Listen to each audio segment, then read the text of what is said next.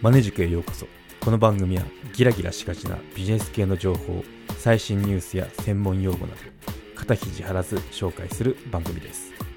聞いたことあるけど内容はわからないとかへえそういうものもあるんだなど知っていると世の中の見方が変わったりビジネスのヒントになれたらなと思います。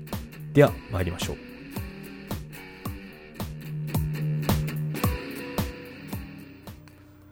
はい今回は時期的なものなんで e-tax について話をしようと思います。e-tax ですね IC カードリーダーなしでパソコンから利用できるようになったそうです。はい。ということで紹介していこうと思います。うん。まあ、結論から言うとどういうことでできるのっていうと QR コードで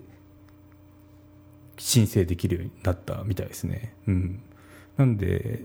2021年どうなのかな、うん。まあ、こと今回分今回からですね。今回からは QR コードで申請可能になりましたよっていうことがあの国税庁から4日に発表されてましたね、は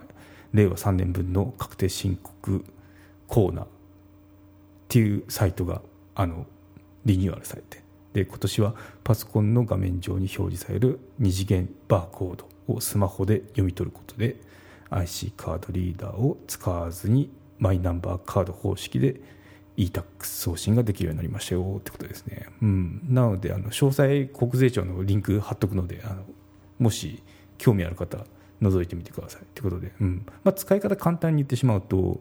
まあ、スマホさっきも言った通りスマホを IC カードリーダーとして使えますよってことで。なんでカードリーダーは不要になりますよと。でじゃあ使えない人ってどういう人なのっていうと、まあ、スマホにそもそも IC カードリーダーが備わってないよっていう人とあとまあマイナンバーカードを持ってない人ですねっていうのは使えない制度なんですけど、まあ、この両方持ってる方っていうのはその今まで IC カードリーダーっていうのが必要だったんですけど不要で申請が可能になってますね。うん、そうですね。で、その他にもできることが増えていて、まあ、カードリーダーいりませんよってだけでなく、マイナポータル連携での申告書の自動入力の強化もされて、スマホのカメラで撮影した給与所得の源泉徴収票の自動入力が行われるようになったみたいですね。うん、なので結構便利になってますよね。うん。まあ、データを取得して自動反映して自動計算もしてくれますよってことで、うん。まあ、マイナポータル連携であればその例えばふるさと納税したけど、まあ、証明書の入力面倒くさいなって時はそのパチパチ写真撮るかどうか分からないですけど、まあ、そうそんな感じであの簡単に入力ができますよというふうに良くなってますね。うん、なのでどんどんそのまあ、デジタル化っていうのが進んでるのかなと思いますね。うんまあ、ここでちょっと疑問に思ったのが、まあそのまあ、これってマイナンバー持ってる方前提じゃないですか。じゃあどれくらい復旧してんだろうっていうのが気になるところで調べてみましたね。うん、これが去年の11月のデータかな？になると、まあ、結論から言ってしまうと4割だそうですね。うん11 12月の記事ですね12月の記事で見てみるとマイナマイナンバーカードの普及率が4割に達したってことが12月6日の時点で言われてますね。で政府は2022年度末までにカードをほぼ全ての国民に行き渡らせることを目的目標としてますよと目指してますよということですね。うん。でカードの所有者に最大2万円分のポイントを付与する。マイナポイント事業などさらなる推進を図ってます。ということでここで親と思うキーワードが2万円付与です。ねこれ結構いいです。よね2万円付与ってことでどういう内容かっていうのを言うとまあ、結構もうす。でに持ってる人って5000円多分ゲットしてるはずなんです。よ私も持ってて結構あのマイナンバーカード出た時にすぐ作ったんでそのそれこそ e-tax したくてですね。還付金まあその時会社員だったんで還付金請求とかあとまあそのそうですね還付金請求かやってましたね。っていうのはあの寄付してたんでお金を。その寄付した先が認められたその団体であればその分その分その税金っていうのが安くなる安くなるっていうか、まあそのまあ、還付金が入るんですよね。なのでそういうふうにずっと申請してるんですけどね。でもフリーなって独立すればその自分で申請しなきゃいけないので、まあ、その確定申告っていうのは必須ですよってことなんですけどね。うん、ということで、まあ、ずっと馴染みがあるマイナンバーカードですね。でも逆に言うとそれしか使ってないっていうのが マイナンバーカードかなって感じもしますけどね。うん、ということであの気になる2万円の内訳なんですけどまずカードの新規取得した人っていうのに5000円、まあ、最大ですけどね。入るそうですね。これがまず一つで、まあ、私もこれもうすでにもらってるんですけどね、うん、そう。取得してなんか申請だったかな。申請するとポイント付与されてましたね。ポイントっていうか、うん、な何だったかな。 PayPay かなんか分かんないですけどとにかく5000円はゲットしましたよと。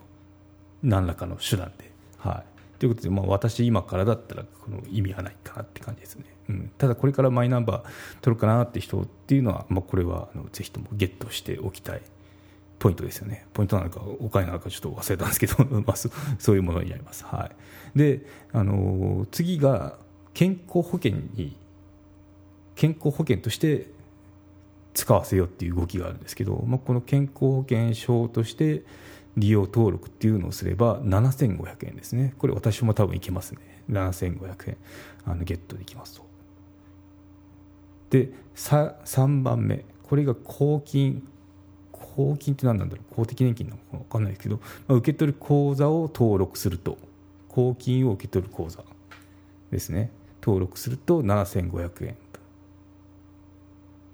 ゲットできますよいうことで。で締めて2万円ですね、まあ、最大なんでしょうけど、うん、最大2万円を得ることができますよってことなんで、うん、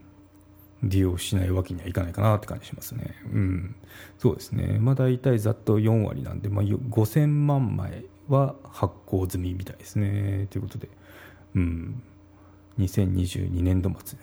までに全ての国民に行き渡らせたいというこう政府の目標があるわけなんで、まあ、これからどんどんいろいろ、まあ、CM を打ってるのを見ますよねとか、まあ、いろいろこのプッシュしてくると思いますね、これから。うん、ということで、マイナンバーを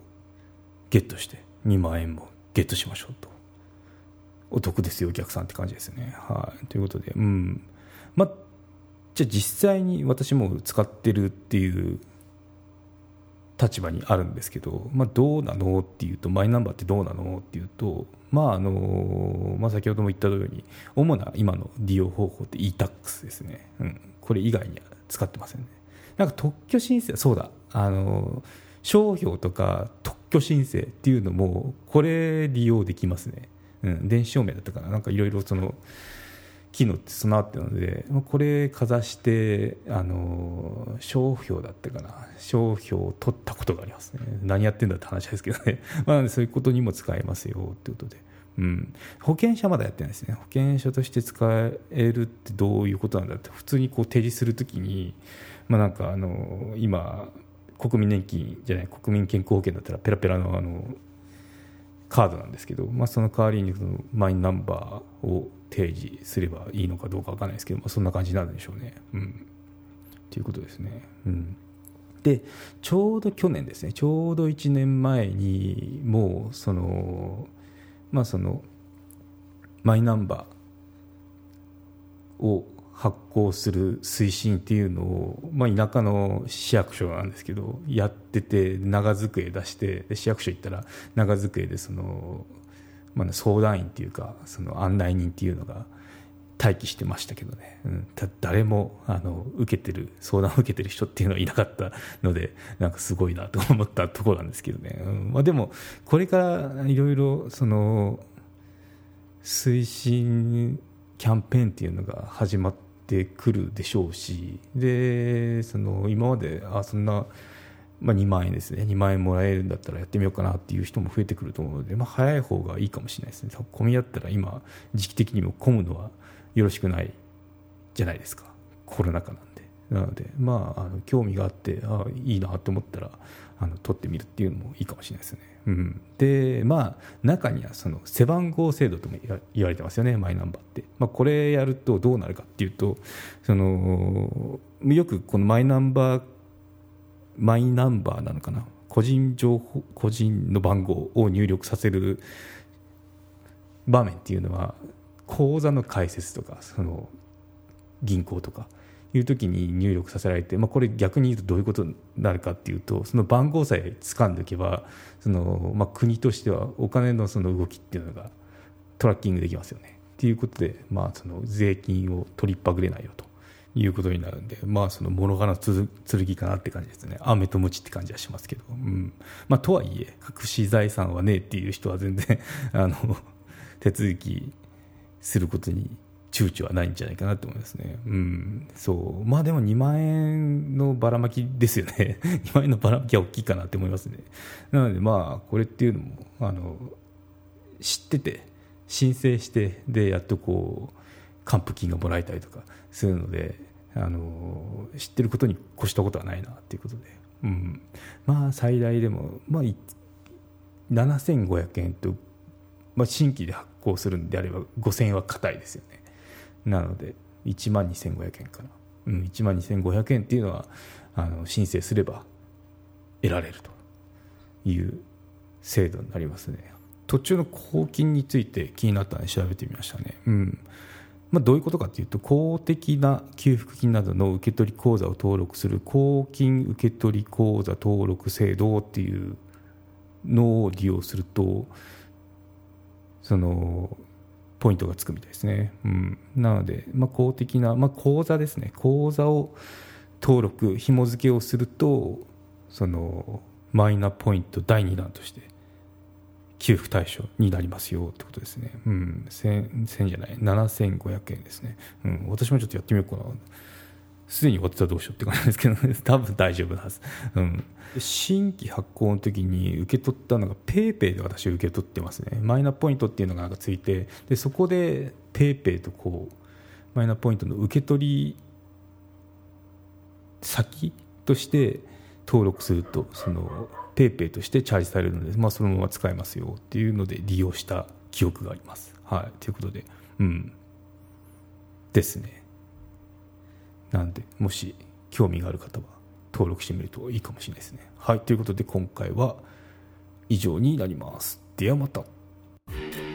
マネジク有料チャンネルのご案内をいたします。有料版チャンネルマネジクプレミアムを Apple Podcast で配信中。有料会員はエピソードの前編を聞くことができます。また有料会員のみのエピソードを用意しております。ご登録して応援いただけると励みになりますのでどうぞよろしくお願いいたします。